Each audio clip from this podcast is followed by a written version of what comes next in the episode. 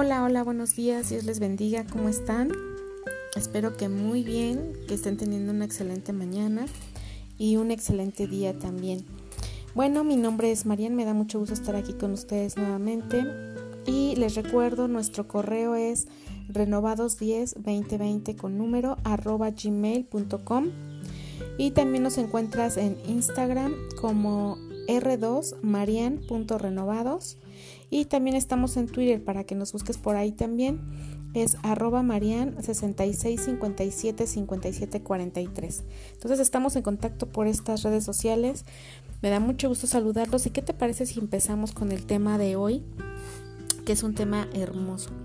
Es lluvia fuera de lo común, ¿ok? Entonces, si estás angustiado, preocupado, no te desesperes. Dios tiene el control para todo y Dios hoy tiene un mensaje para ti, ¿ok? Primero quiero preguntarles, ¿ya tienen su Biblia al lado? ¿Ya tienen su libreta al lado para tomar nota, para leer lo que, lo que dice hoy Dios? Pues les invito a ir a su Biblia en el libro de Ezequiel capítulo 34. Ezequiel capítulo 34. Y les voy a leer del verso 25 al verso 31, ¿ok?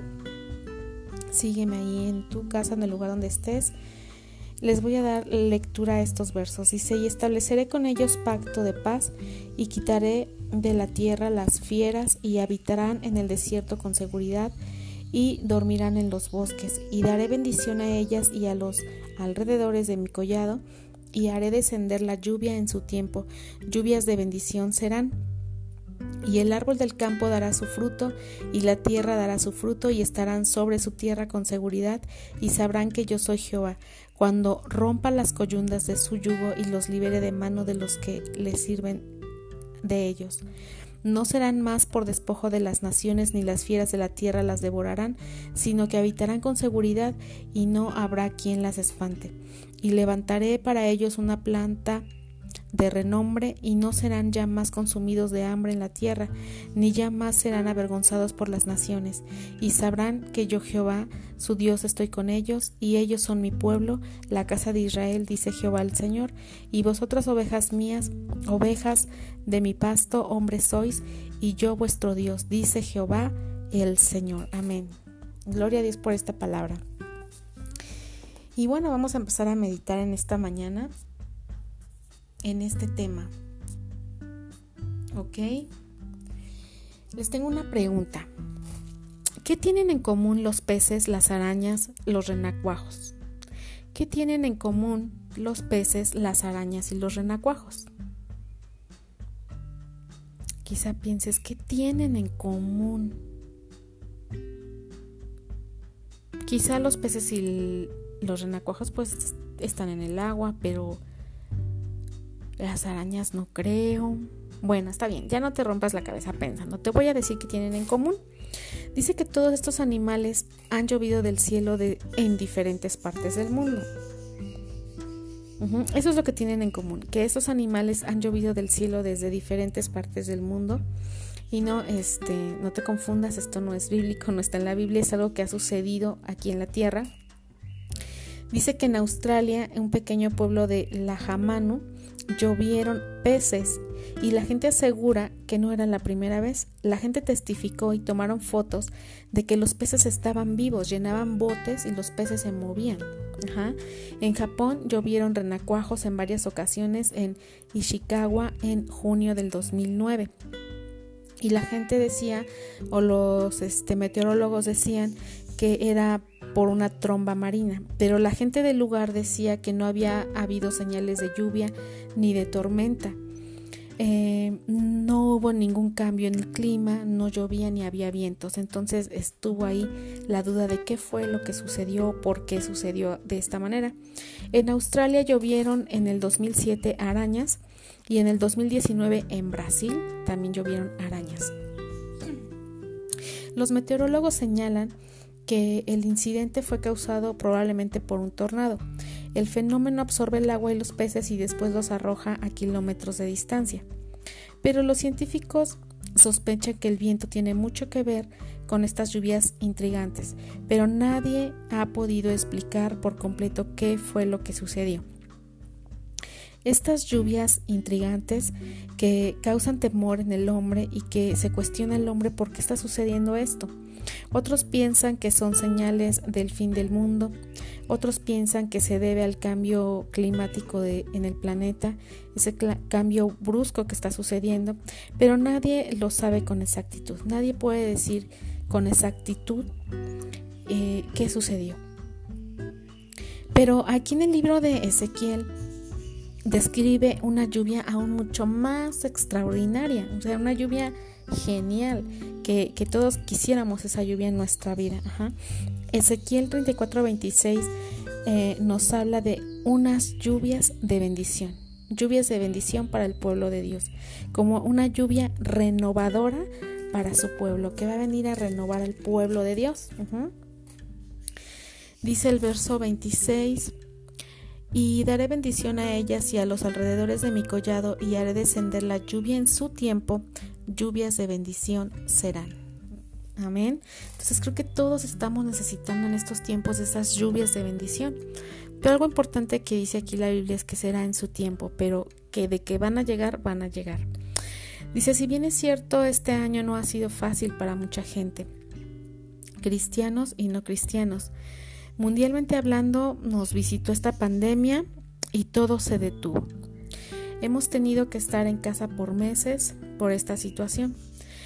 Y hemos visto que muchos negocios cerraron definitivamente y mucha gente perdió sus empleos a causa de esto. Eh, pequeñas empresas que tuvieron que cerrar, eh, negocios que tuvieron que cerrar porque ya no hubo para pagar la renta del local y esta gente se ha quedado sin empleo por todos estos negocios que se fueron a la quiebra. Y muchas familias que vivían de recibir la renta de esos locales, pues también se vieron afectadas porque ya no están recibiendo esas rentas. Eh, también muchos universitarios tendrán que terminar sus estudios y sus carreras eh, mucho más adelante en otro tiempo y ya no en el planeado, porque pues no estuvieron asistiendo a clases y algunas carreras pues no les convenía por el tipo de la carrera estar tomando este, clases virtuales porque eran más de práctica, ¿ok? Entonces, pues bueno, los planes han sido alterados para los estudiantes. A otros estudiantes les ha costado mucho trabajo adaptarse a las clases virtuales y otros pues no han tenido ni la oportunidad de tener internet en casa o una computadora para poderse conectar. Entonces ha sido complicado para algunos estudiantes también casos donde familia han perdido, familias han perdido dos, tres, cuatro integrantes por, por este virus. Eh, yo tengo un compañero que me decía que fue el, domingo a trabajar y dice que mm, uno de sus amigos le dijo que, en su familia se habían contagiado de COVID y eh, él se contagió también y dice que murió su papá, a los ocho días muere la mamá y a los 15 días muere el hermano. Entonces vemos familias que están pasando por mucho dolor, por muchas pérdidas y pues no es, no es buena la situación, es una situación triste. Pero bueno, finalmente estamos por terminar este año 2020 y en, en, definitiva no ha sido algo fácil, algo sencillo. Pero también podemos ver que están sucediendo cosas buenas dentro de todo esto no nos debemos enfocar tanto o, únicamente en, las desgracias, en las cosas malas. También está sucediendo cosas buenas. Fíjense que yo veía una entrevista eh, con el doctor Vallejo, que es un neumólogo en Estados Unidos, y él asegura que el 98% de los casos de COVID la gente se mejora y que solamente el 10% requieren hospitalización. Él explicaba que son personas que ya tenían alguna otra enfermedad como diabetes, eh, hipertensas, obesidad, este, asma, y que cuando llega este virus a su vida pues se les complica y generalmente son personas adultas y de la tercera edad. Pero vemos que él menciona que el 98% de los casos de COVID la gente se mejora. Entonces, creo que es algo bueno también. Podemos ver testimonios de personas que salieron adelante. Les voy a platicar de un testimonio de unos pastores que, que se contagiaron. Ellos tienen dos niños pequeños, no pues la mayor creo que tiene 11 y el otro tiene 8 o 9. Entonces o 19, algo así, 10 años y 9 años. Y la mamá de este pastor pues tiene 84. Entonces se contagia la, la esposa, después contagia el esposo, después se contagian los niños y la abuelita. Pero vemos que Dios lo saca adelante, Dios los sana y están ahora empezando a retomar sus actividades. Gracias a Dios los niños están bien, la abuelita está bien, los pastores están muy mejorados, entonces Gracias a Dios por ello. Otro testimonio también que Dios se movió muy fuerte es de que eh, mi pastor de soltera, cuando yo estaba soltera, donde me reuní en aquella iglesia, ese pastor fue contagiado también. No saben cómo fue el contagio porque ellos se cuidaban mucho, pero se contagió este el pastor, la pastora y uno de sus hijos. Pero lo curioso aquí es que cuando llega este virus a la vida de la gente no a todos les da igual con la misma intensidad o los mismos síntomas. Por ejemplo, a la pastora y a su hijo les dio pero muy leve, no tuvieron que ser hospitalizados, ellos siguieron su tratamiento en casa, pero el pastor le dio muy fuerte. Él entra al hospital por COVID y eh, ahí se contagia de dos bacterias más. Entonces estuvo mes y medio en el hospital, y él sí estuvo entubado, estuvo inconsciente pero fue mes y medio en que su familia no lo podía ver ni él a ellos, ¿no? En el tiempo que él ya estuvo consciente, pues tampoco los podía ver, pero tuvo la bendición de Dios de toparse con un médico que lo ayudó a hacer una videollamada y fue la forma en la que pudo comunicarse con, su familia. Y ahora este el pastor mejor, mejoró, mostró mejoría, lo dieron de alta y terminó de recuperarse en casa. Entonces ahora ya está eh, en la iglesia, está predicando, está pastoreando, está haciendo su vida normal y el pastor lo vemos en las transmisiones este, por internet y el pastor se ve muy bien, gracias a Dios. Entonces vemos que no a todos los, les ataca el virus de la misma manera. Gracias a Dios por los que ha sido muy leve y han salido adelante en sus casas sin tener la necesidad de ir a un hospital. Pero hay testimonios que Dios está sanando, que Dios está moviendo en la vida de sus hijos. Y me puedes decir, bueno, ¿y qué hay de aquellos que han fallecido por este virus? Mira, Dios conoce el momento de nuestros días. ¿Cuántos días vamos a vivir? ¿Cuándo será el momento de partir de esta tierra? Y quizá las personas que han partido eh, era su momento, era su tiempo de que tenían que partir. O sea, Dios tiene el control de todo. Dios está en todo, a Él no se le va nada, como a nosotros que se nos olvidan las cosas. Dios tiene el control y sabe cuántos son nuestros días aquí en la tierra. Quizás esas personas, ese era el momento en, los que, en el que ellos tenían que partir. No podemos ir contra las decisiones de Dios ni contra la voluntad de Dios. Por ejemplo, eh, veía yo el noticiero y un accidente de un motociclista que quiere pasar entre una camioneta y un autobús de pasajeros. Él va en la moto y quiere pasar, pero, pero le falla la, la, la estrategia que quiso tomar y entonces derrapa la moto y iba con una niña de 13 años. ¿Y qué crees? La niña de 13 años falleció. Porque al derrapar la moto, este cae la niña y pasa un camión sobre ella, el camión como al que quiso rebasar. Entonces eh, la persona que iba manejando la moto estaba hospitalizada muy grave, pero estaba viva. Pero la niña, la pequeña, falleció. Entonces no podemos ir en contra de la voluntad de Dios. Quizá era su momento de la chica. Es triste, hay, hay situaciones tristes, pero es la voluntad de Dios. Entonces vemos que en medio de esta situación también Dios ha hecho cosas buenas.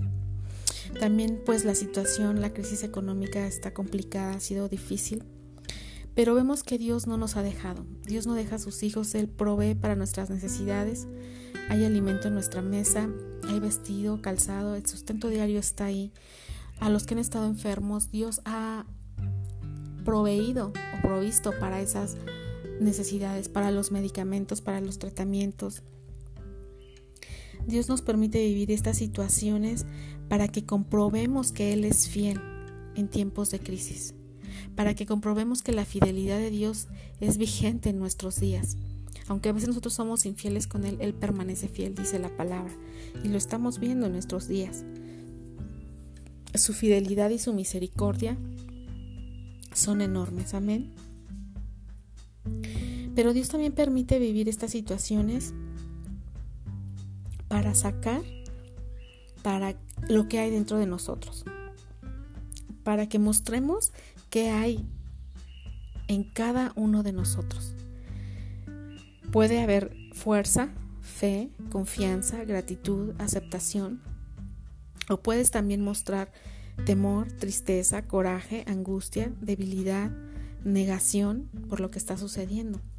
Pero en el libro de Job capítulo 2 verso 10 dice que su todo lo que estaba viviendo Job y llega su mujer y le dice ¿Por qué todavía alabas a Dios? O sea, se lo estoy parafraseando. ¿Por qué todavía alabas a Dios con todo lo que te sucede? Maldice a Dios y muérete. Así le dice la esposa. Y contesta Job que guardara silencio, que, que no dijera esas tonterías, que recibiría solamente de Dios lo bueno y lo malo no. Y a veces el hombre es así, solo quieren recibir de Dios lo bueno, las bendiciones, bendiciones, bendiciones. Y cuando otra vez nos toca atravesar por el desierto, cuando nos toca atravesar una circunstancia difícil, no nos gusta. Y es que verdaderamente nadie queremos pasar por el desierto, nadie queremos pasar por una adversidad, por un problemón, nadie queremos hacer eso, ¿sí? Pero, pero cuando Dios permite que esto venga a nuestra vida es porque hay un propósito ahí. Y Dios quiere enseñarnos algo. Y cuando tú aceptas la situación y te pones en las manos de Dios, Dios actúa más rápido y se mueve. Pero cuando tú lo niegas y empiezas a renegar a Dios y dices, Señor, yo no quiero estar en esta situación, porque me metes en, esta, en este problema? Mira a mi familia, ¿por qué nosotros? ¿Por qué nos haces esto? ¿Por qué permites esto? Y empieza la negación y los reclamos a Dios. Entonces todo este tipo de situaciones es para ver qué hay dentro de ti. ¿Qué sacas dentro de ti en estas situaciones difíciles? Dice la palabra de Dios que todas las cosas ayudan a bien a los que aman a Dios. Entonces hay un propósito en eso, hay un propósito en cruzar ese desierto, hay un propósito en, cruzar esa dificultad. Entonces debemos, debemos aceptar y, y, ponernos en las manos de Dios y si Dios nos tiene ahí es porque también nos va a mostrar la salida. Fíjate que hace poco yo me enfermé de bronquitis y verdaderamente estaba, estaba triste, la verdad. Estaba como un poco temerosa porque yo nunca me había enfermado de esa manera, nunca me había dado bronquitis y este y estaba muy sacada de onda y confundida. Pero Dios trajo una palabra a mi vida. Vino a mi vida esta palabra que dice, porque no nos ha dado Dios un espíritu de cobardía, sino de poder, de amor y de dominio propio está en 2 de Timoteo 1.7. Entonces yo reaccioné y dije, a ver, a ver, el enemigo quiere atacar mi mente con pensamientos negativos, con pensamientos de tristeza, de confusión. Y cuando yo leía esto dije, no, alto, alto, Erika. O sea, tienes un Dios fuerte, un Dios vivo, un Dios poderoso, un Dios de milagros. O sea, ¿qué te pasa? Y cuando Dios me dice aquí que no me ha dado un espíritu de cobardía, hagan de cuenta que me cambiaron la pila, que me pusieron una pila nueva de esas grandes, ¿no? Y entonces empecé a leer la Biblia, empecé a hacer estudios, empecé a leer un libro cristiano, empecé a memorizar textos y Dios empezó a transformar mi mentalidad. Y yo le decía, Señor, dame paz en medio de esta situación, dame paz, porque vino el enemigo con esos pensamientos negativos a bombardearme y me robó la paz yo estaba inquieta. Entonces yo le dije, Señor, necesito que me des paz en medio de esta situación. Fíjese que se me juntaron dos situaciones. El 5 de noviembre tuve un accidente en moto con mi hijo. Eh, los frenos no nos, no, no es, él manejaba la moto y gracias a Dios no íbamos tan fuerte porque íbamos, venía un tope. Entonces, antes de llegar al tope como unos dos metros, eh, no le funcionaron los frenos y bueno, nos caímos, nos caímos de la moto, eh, quedé muy lastimada de, lado del lado izquierdo, del pecho, de una rodilla, de, la, mi pierna del lado derecho, le cayó la moto encima, o sea, quedé súper lastimada. Y como yo iba este, viendo hacia el frente, en el lugar donde nos íbamos a detener, o sea, nos caímos como a dos minutos de detenernos donde, al lugar donde, donde teníamos que ir. Entonces yo iba viendo hacia el frente eh, para ver si no había mucha gente ahí donde nos teníamos que parar y ya nada más sentí el golpazo que nos dimos. Mi hijo la vio venir porque dice que, no, le, no le respondía el freno, entonces él, ya sabía que nos íbamos a caer por esa situación, pero a mí me agarró así que desprevenida completamente. Entonces sí quedé muy lastimada. Entonces, eso fue el 5 de noviembre. Después de ahí, eh, a los 8 días, empiezo con la bronquitis. Entonces, todo el mes de noviembre me la pasé en reposo.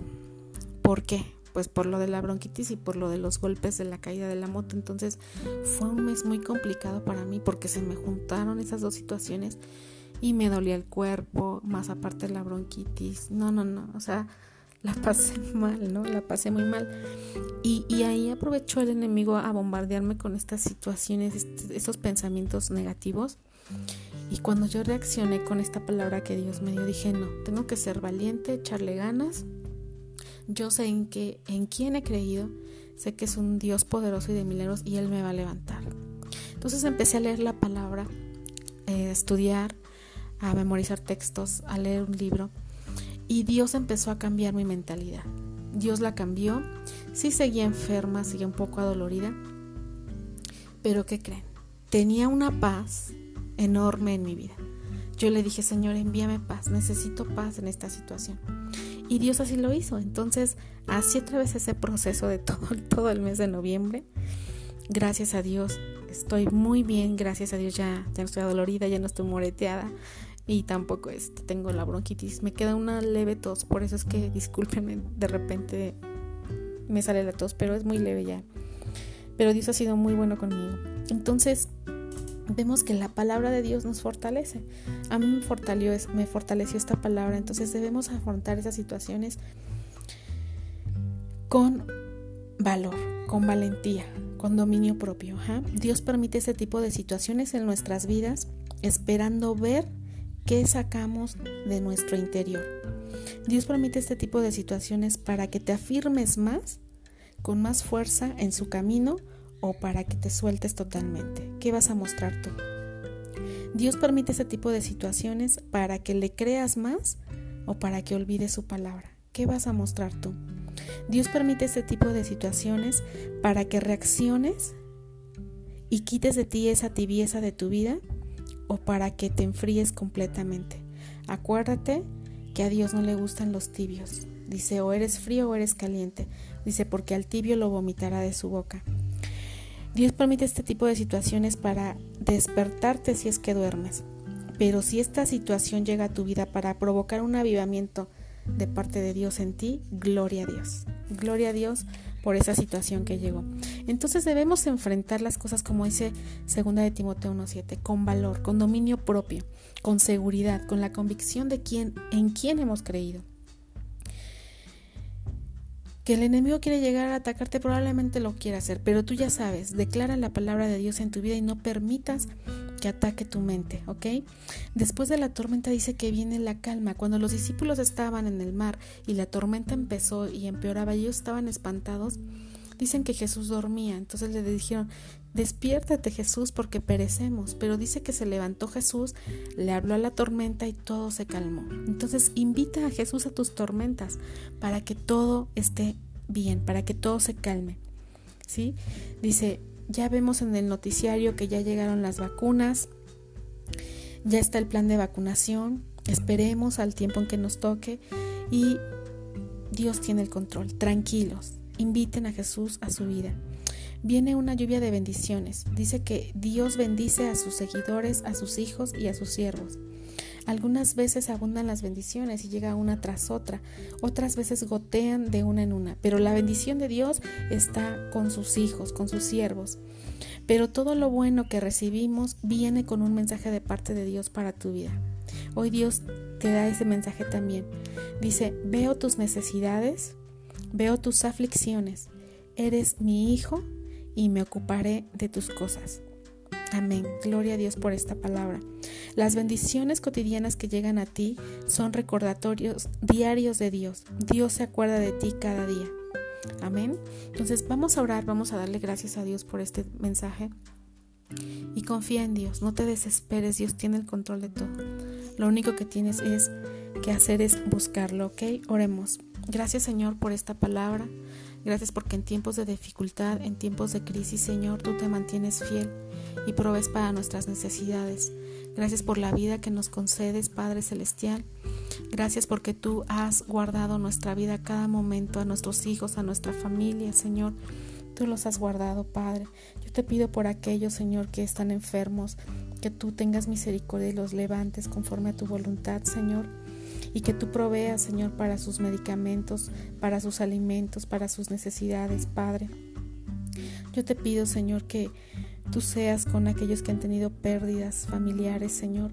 Yo te ruego que tú les consueles, que tú les abraces, Señor, que tú les fortalezcas, Padre Santo, y que tú, Señor, les des esta lluvia de bendición en su vida, Padre.